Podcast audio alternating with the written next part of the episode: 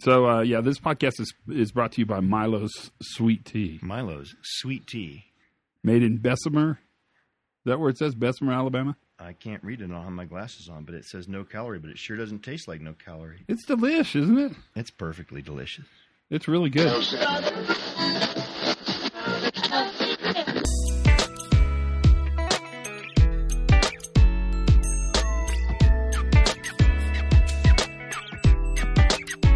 Hi, everybody, welcome to the Pre Accident Podcast. I am your loving host, Todd Conklin. How are you today? Are you good? It is September, the month of the Bluegrass Festival. I know I talk about it a lot, but it's because I rented a golf cart. And you know, any place where I can drive a golf cart, I'm I'm at my happy place. That is my happy space. I'm happiest when I'm golf carting ish, gar- golf driving, whatever that, whatever I'm trying to say. Hey, anyway, I hope the year's going good. Can you believe it? It's the ninth month. What happened? you turn around and zam, it's gone. I'm just coming back off gigantic travel, uh, like Herculean travel, crazy travel, and it was crazy because um, a better person would have scheduled this differently. But I was in Europe, and then I had to go to Asia, and I had it all worked out perfectly that I could have like three days at home in between there. Except that coming back from Europe, my plane got messed up in London, and I got trapped 20 minutes at a time. They wouldn't just tell me it was delayed. It was not, we'll be going in 20 minutes, sir. In 20 minutes, it, this thing will fly in 20 minutes. 20 minutes at a time. We were like 10 hours late, thank you, United. And by the time I got in, there wasn't enough time to go home for the weekend. So then I had to go directly to Asia, and I had no clean clothes. Luckily, where I stay, there's lots of clean clothes. Uh, you'll hear more about this Asia trip, I'm sure, because I recorded a great podcast with some people in Asia because I was there and we were working together. And so I thought, why not? I can't think of a reason why not. And other than that, you know, I'm suffering a bit of burnout. I'll just be honest with you. I think I'm burning the candle at both ends and it's burning towards the middle. And it's uh it's I can feel it. It's uh today it hit especially hard. Um darn it. I'm sure it's a combination of being jet lagged and just exhausted and not feeling good and you know, you know how it goes. You you all these things you also suffer but it's exciting because the world is um, it's man companies that are doing this safety different stuff are really getting better. I mean they're starting to see improvement and there's all these testimonials and there's all these people out there in the world excited and so that part's good. I mean you know it's it's all pretty good he says which seems intellectually lazy but that's kind of where i am anyway I feel intellectually lazy. It's the September part of it.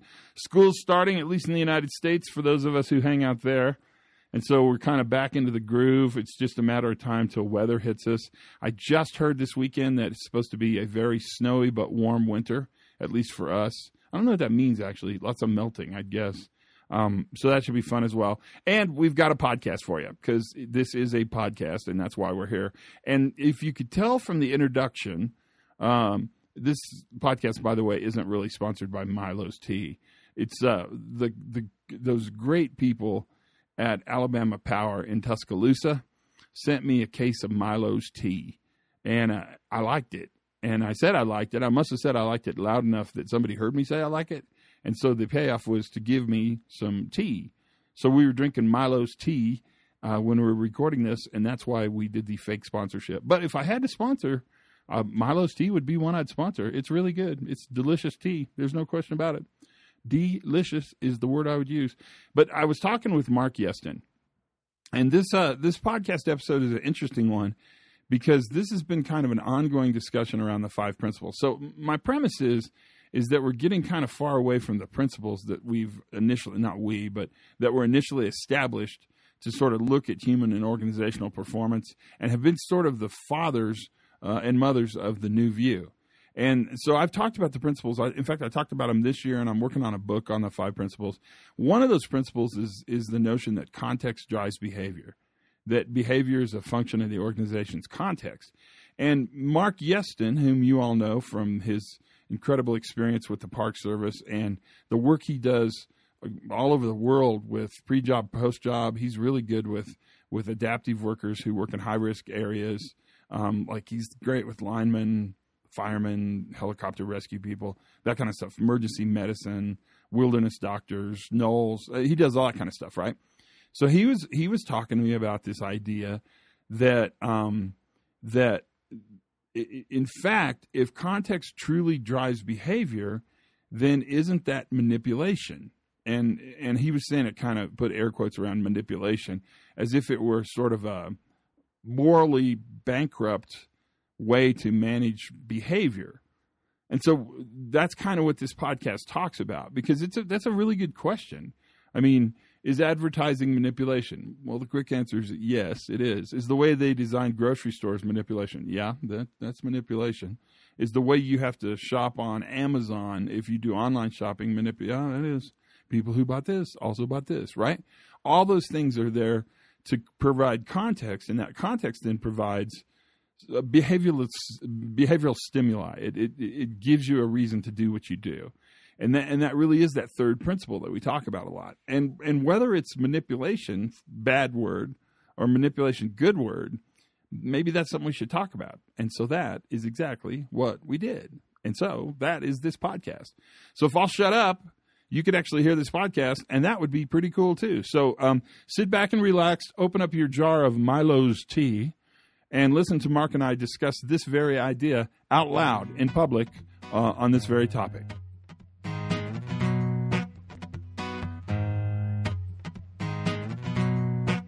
Okay, so how's it going? What's what are you up to now? Good, Todd. It's nice to see you. It's nice to be back at um, the podcast studios. I love what you did with the parking lot, adding Thanks. adding some additional spaces for all the coming and going. Although that guy that collects the fees is kind of cranky. Does it feel good to be a part of it? Oh, it's huge. Yeah, You're happening in the podcast land. yeah, I love it. It's better than like birthdays at Denny's. Birthdays at Denny's. So so what you what you doing with the new view stuff? What you doing with safety stuff? What are you thinking about now? I think about uh, this idea of talking to people about how systems influence what workers do. So that seems to be a big deal. That's one of the, the big five principles that uh, context drives behavior. And you asked about that earlier this morning. What what what is it about that that uh, bugs you? Well, nothing bugs me about it. I'm oh, sorry, I didn't mean to. I didn't want to put words in your mouth. Yeah, no, just why, let me ask it this way: Why on earth would you ask me that question?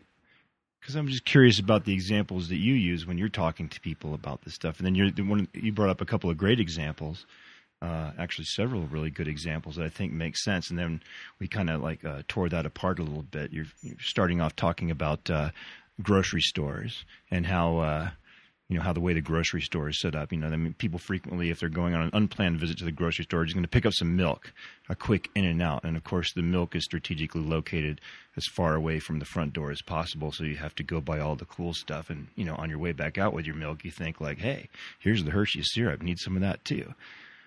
And I think that people there's a transparency to it. I mean, we know that we're kind of for lack of a better word, being manipulated. We know that we're being steered a little bit in our behavior, and we kind of accept it. And then you talked about that fantastic anecdote of the uh, bicycles getting damaged in shipping. You want to explain that real quick? The, um, the, that's the one where the guy was having bicycles. He was shipping them from Europe to the United States. They weren't getting damaged in shipping. They were getting damaged between the time they took them out of the transportainers and put them on like the FedEx truck. Right.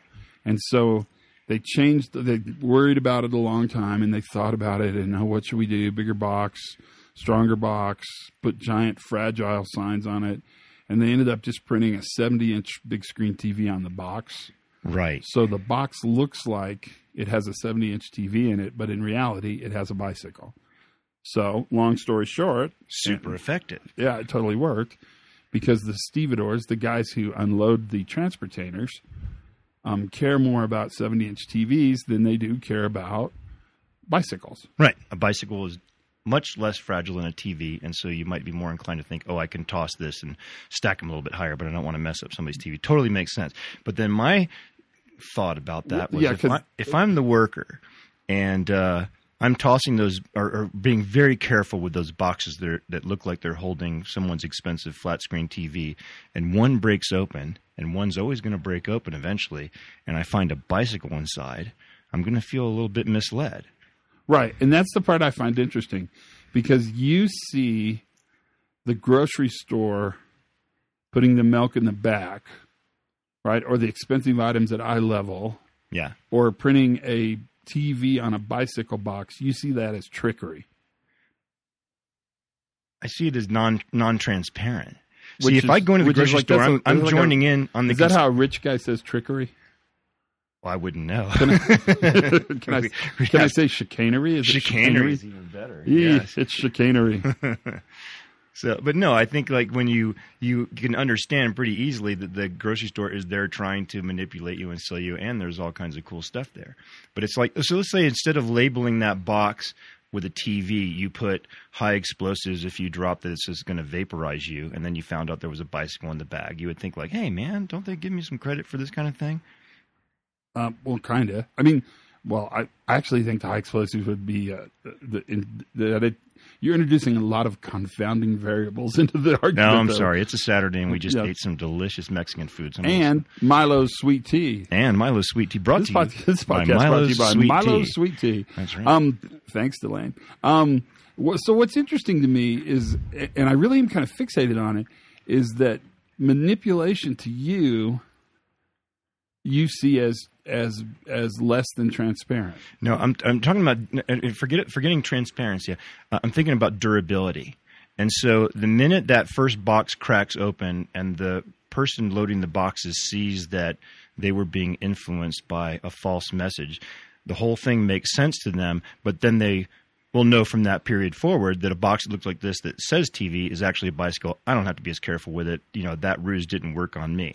Now, take that to the other example we talked about with the, uh, the additive tanks.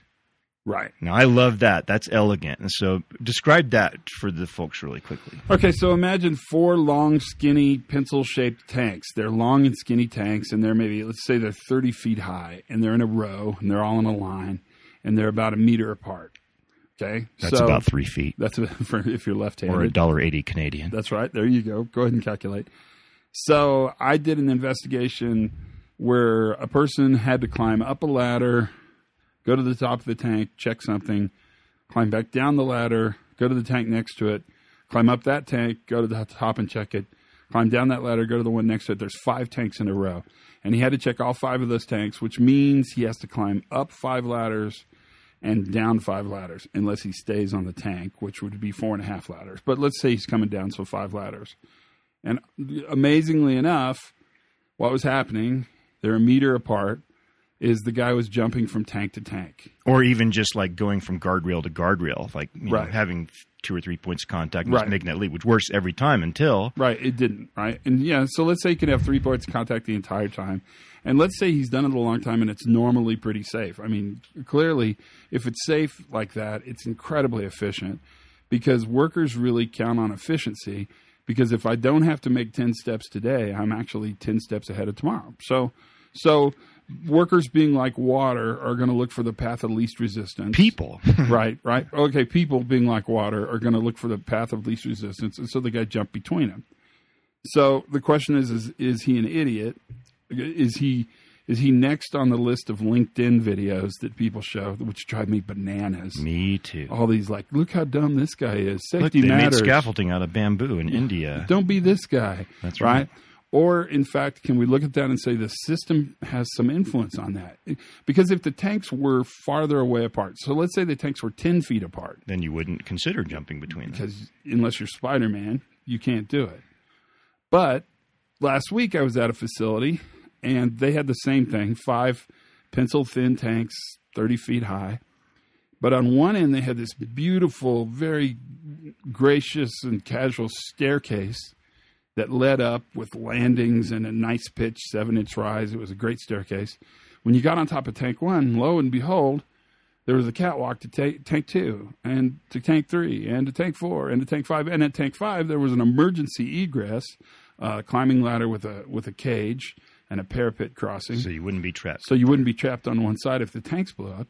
And I will tell you that they will never have a person jump from tank to tank. Now, they built a system that manipulates the worker's behavior towards using the catwalk. Is that trickery? Okay, so I don't think it's trickery. Here's Okay, here- is that chicanery? chicanery. No, not even. What I think is it's fantastic and thoughtful design in the fact that the worker or the person looking at it would never be aware unless they thought about it or someone told them why it was designed that way. But once they discovered that they were using it in the way that it was designed, and it was designed with that safety in mind, to not it wouldn't even occur to a worker to jump among tanks because that would actually mean more work. Then, if they saw what the design was, if it was explained to them, or they just realized it over time, or compared it to the initial tanks you talked about with the individual ladders, they would appreciate it. They would think like time was taken and, and design was thought to make this as safe and easy and efficient as possible for me. Right. And of course, also for the company. And I, that would leave a better taste in my mouth than the box cracking open and saying, hey, it's a bicycle, not a TV, even though it works. And yet, I would suggest it's the same thing. And so, if you look at principle three, context drives behavior. The the sort of the metric I would use, the definition I would use for that is, it, we should make it easy for the worker to do it safely, Yes. and hard for the worker to do it dangerously. Yes. Okay, so if we do that, right, then we're actually building towards the collective goal of both the worker and the organization. But in fact, the organization is getting exactly what it wants. It's getting safe and reliable performance without injury, and all five tanks get checked. Right. So is that bad? No, I don't think it's bad. But grocery stores are bad. No, I don't think grocery stores are bad. I think they're they're varying levels of uh, of perception. So let me ask this: Is advertising immoral? No, I don't think so. Especially not the Geico ads. I love that lizard, all the stuff they're doing. Everyone loves that lizard. Yeah, But uh, the Geico ad, the the one to watch is Flo. yeah, yeah. She's cool too. I think Flo's very interesting. But this notion that that somehow workers exercise free agency and that every accident, LinkedIn, here it comes, Right. is a function of the worker being stupid is, in my opinion, and I could be wrong, I actually do think that's immoral.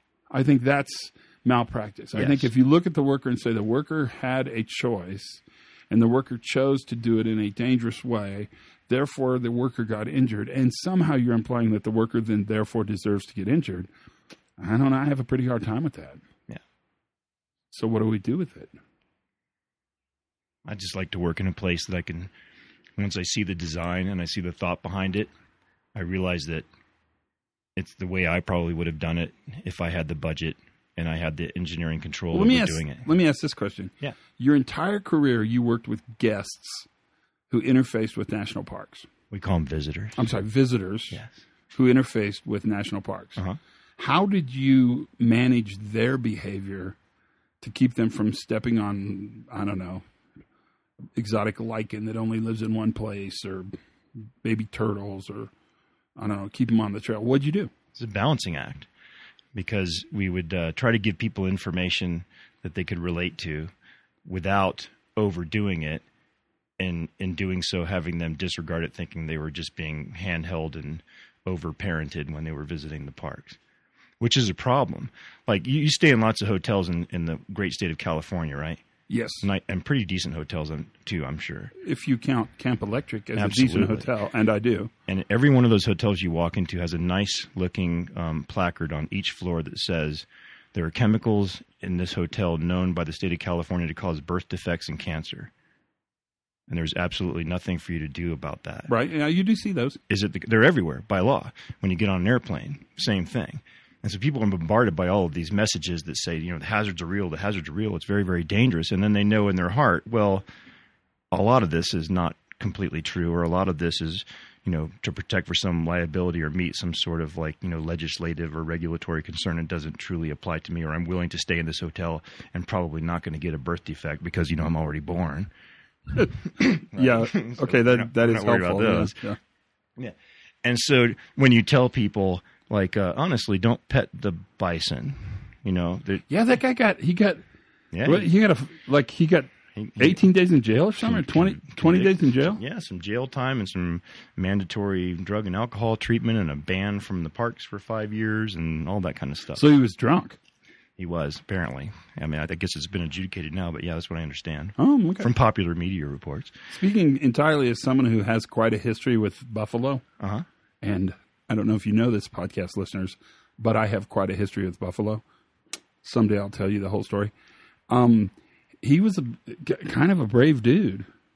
Yeah, or very drunk. Yeah, or very drunk. Yeah. And there's a fine line between very brave and very drunk. But if we're warning people in their hotel rooms, like don't use this iron to get the wrinkles out of the clothing that you're wearing, and then we tell them don't go pet the bison, then they think maybe we're being overprotective, or don't swim in the hot springs, or So how do you, how do you find that balance? I think you try to be as transparent as possible, and you try to tell people, you know, uh, you try not to overwarn. Well, they went through this a bunch at Grand Canyon back in the '90s when there was a spate of heat of heat fatalities, people just like dehydrating and burning to. They tried all kinds of approaches, and they they tried a uh, a heavy-handed approach, like actual stop signs on the trail. You know, do not go past this stop sign. You know, after this time of the day because conditions are so dangerous. And if you do, and you require rescue, you will be, you know, fined and humiliated and all these other things. And those lasted for a couple of years. And what we found there How well they work? well, what we found there is that people would go past the signs, of course. It would turn some people around. People would go past the signs, and then they would get in trouble. And when they got in trouble, they were reluctant to call for assistance because they knew they were going to face all kinds of humiliation and sanction and possible fines and things like that. And they would get themselves into more trouble by not calling for help in a timely manner.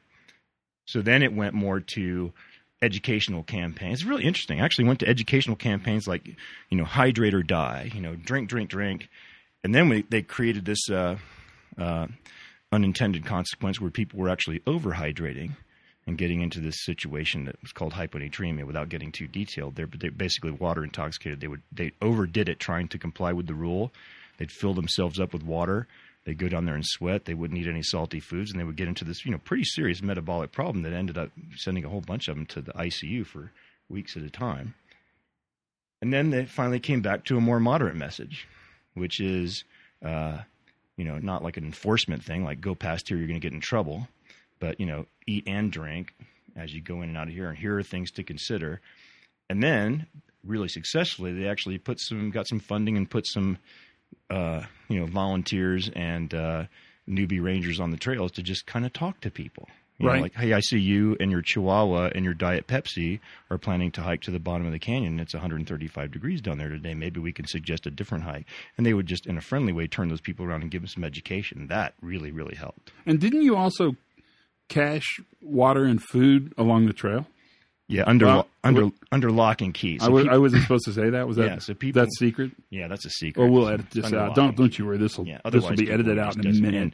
Oreos too, Todd. Really? Yeah, Really? because if you're telling somebody that you know they're going to have to spend the night down there and they're not going to get eaten by something, they're going to be okay, but nobody's going to send a night flight dirigible or helicopter down to get them. And by the way, if you key into this box, there's some water and there's some, you know, uh, military rations. And if you look really hard, you're going to find some Oreos too. That's going to make the night go better. well, and and it, it, I mean, yes. Yeah, Who would disagree with that? but please don't break into the strong boxes for the Oreos. I know that's going to be edited out, so don't worry, Mark. That's, you don't listen to this podcast, so you're fine. Right, right. It'll be. In fact, it's gone now. Yes. So that's interesting. So overwarning, because I think we live in a culture where we're overwarned quite a bit about things that we can rationally see. This isn't really about protecting me. And and you know you understand why overwarning doesn't work, do you? Yeah. So Well, there's two things. One is the law of small numbers, Right. which is that happens to everybody else, yes. but the odds are actually that it won't happen to me. Correct. Right. And then couple that with an optimism bias, with the belief that I'll gonna- be fine. Right, look at my shoes. I'm almost always fine. yeah. And I can do this because I've done stuff like this before, and I've always kind of gotten away with it. I've Yeah, been all the time. Like I can go for four hours on the stairmaster. This is no big deal. not that big. Yeah. Yeah. yeah. Right. That's interesting to me. So, is it trickery? Is the bicycle box trickery? I think no. I think it's really, really effective. I think it's demonstrated as effective. Yeah, but I know it works. when the curtain gets pulled back, it risks being less effective. And if the goal is to maintain that effectiveness and achieve that goal of not damaging the bicycles in this case, then once the again the curtain is pulled back or the mask is pulled off and they see you know the thinking behind it and how it was supposed to influence them they may be less likely to comply because they know that I can mishandle this a bit because it's not really TV, as opposed to uh, if somebody said, you know, this thing that you're using, these tanks, for instance, notice how they're laid out. They're laid out to make your job easier and better. I would feel in that case like, wow, somebody put some thought into really caring about me and didn't have to manipulate me. I hate to use the word manipulate, but Well, but it, it not, manipulation. I'm not sure the word but it's not manipulation in a bad. way. It's manipulation toward people's well-being. And So let me ask this question then, Ranger Rick. oh, here comes another one. yeah, are are safeguards permanent? I don't think so. I think it depends. That that was a super like Wimpy. Yeah, like if a wuss answered a question, Yes, I'm going to put an X in the center box on that. yeah. I'd like, I'd like to on a Likert scale, I'd be at uh, right now three point five. oh, there you go. It's three point five on a Likert scale, modified Likert scale actually, because it's just one to seven. metric. Um, well, so so everything is always degrading. Right. And so if everything's always degrading, then every every safeguard you put in a system over time will fail because it'll wear out a break. Rust. It'll definitely normalize, so we'll start to actually depend on that, and at some point it'll become a production advantage. We'll, we'll use it to actually uh, get work done faster. Yes. So should we stop trying? No. Huh. What do you interesting. think? Well, I think this is a very interesting discussion. I I I think mostly what this is about is does mankind exercise free agency or is mankind predetermined by larger contextual pressures that exist upon us all the time? And I'm not sure I have an answer to that. That's been getting worked on for some time now. Yeah, maybe, maybe smart people somewhere will solve this problem. Yes. But I think leaders think, especially in retrospect, especially after something happens, that the worker actually had free will and that every decision that was made was entirely a function of the worker specifically making the decision A to do- rational yeah, choice. a rational choice to do something stupid. Right. And I think in context, before the event happens, I actually think many things that we see as choices are not. are not. In fact, they're oftentimes just responses to the environment in which we find ourselves, whether that be a grocery store or a box of bicycles. Well, I guess there's only one bicycle in the box, I hope. um, or going down a trail with a Diet Pepsi and a Chihuahua in the Grand Canyon. Yeah. So I think we'll work for a long time. I think so. I think we have almost permanent employment. the fact that it's a moral question or a non moral question, that's very interesting to me. So, and I think that's part of what we want to change is we want to help people understand that when they put a video up of a guy who knocks a loader into a ditch or something, whatever, I don't know, there's there's a ton of them always. That actually what that is doing is standing in moral judgment in retrospect of a worker who probably at the time was simply trying to move the digger across the ditch. Well, you know, the one that really got me going a while back, I tried to restrain myself, but there was a video of uh, a really nice Airbus, and there was the tug below it, and the tug caught on fire and was pretty quickly engulfed. And you know, at every airport, there are those fire extinguishers with the big wheels. Yeah, yeah, yeah. And the whole model for using those fire extinguishers is if a fire breaks out, you hit the panic button and get the response going from the you know on-field fire department. This was a big you know international airport setting, so they certainly have a fire department, but there is a response time. And the whole model for using a fire extinguisher is to try, if it's possible, to limit the uh, you know the progression of that fire until they get there with the big guns or the big trucks in this case, right? Right. So here's a video of guys that are operating the tug. The thing bursts into flames. The fire extinguisher is right there. They grab it, you know, and it's windy and stuff like that, and and it's a fuel fire, and they're hitting it with the fuel, uh, but they're not in PPE because that's not how fire extinguishers work. They don't come with, you know, fire retardant clothing and SCBA. It's a fire extinguisher. And so they exhaust the fire extinguisher as they're retreating, and and then they run away from the thing. And then the comments from that post was the the first one would say this is a clear violation of ACIO or ICAO, ICAO. you know, yeah, uh, section 41 honestly down to the paragraph. And and there was a two sentences of citations of the violations that were taking place and the fact that they weren't in PPE and the fire responders didn't respond in a timely manner. And again this whole video clip is about 18 seconds long so I don't, I've never seen a fire department that can get to a fire in 18 seconds. But with the benefit of retrospect and this you know comfort share uh, bias that we have. I don't to call it bias. I just think it's kind of cruel to sit there and judge those people and list like here are the idealized procedures that were not followed to my satisfaction in this case was crazy, and that's why I couldn't restrain myself when I. I tweeted back, or I didn't tweet, whatever it's called. You know, I, I posted back and I said, "Well, maybe the fire department was delayed because they were watching a PowerPoint presentation on ICAO chapter 41-61 and then I hit send and I felt terrible afterwards. I didn't mean to Riddled be rude guilt. to the guy. I said, "Man, I want your job where you just get to sit there and cr- criticize people who are actually trying to put the fire out." That's good. So, but it just bugs me because I don't think it makes us any better. When you see people out there struggling in unexpected circumstances or strange combinations of really common circumstances, uh, it you can see that they're actually trying to to make sense of what's going on and do the right thing. And when it goes wrong, it's really easy to sit there and say like, well, obviously they should have chosen B instead of A, so let's bring everybody in for A over B training and fire these guys or, you know, suspend them or something like that. When in fact that's just the way the world works every day. We're constantly having to make decisions and I think that, you know, honest workers and I think most workers are honest are trying to think the next step I take is probably the absolute best thing to do in this complex situation that I'm struggling with and they don't know that it's going to be bad and we don't know it's going to be bad until it doesn't work. Had that fire extinguisher put out that fire, those guys would have been heroes. Nobody got hurt. I mean, plane got burnt up pretty good, but uh, you know, they did exactly what the system was designed to do. And that, my friend, the best definition of local rationale I've ever heard, is a pretty good place to stop this podcast. Thank you, Mark. Well, thanks, Todd. You're welcome. Talk to you soon. See ya. And that is the podcast for today. What do you think? Uh, Would you change your life? Did your life feel changed? Yeah, turn turn the sound up a little. It was fun. That was a great conversation. It's always fun to spend time with Mark. He's great. Give him a call. If you've not worked with him, you should.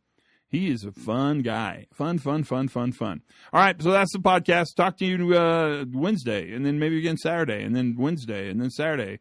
We do this kind of a lot, don't we? Um, if you're new to the podcast, thanks for listening. If you've listened for a while, tell your friends. Tell your friends and subscribe. That makes a big difference. Until then, learn something new every single day. Have as much fun as you possibly can. And for goodness sakes, be safe.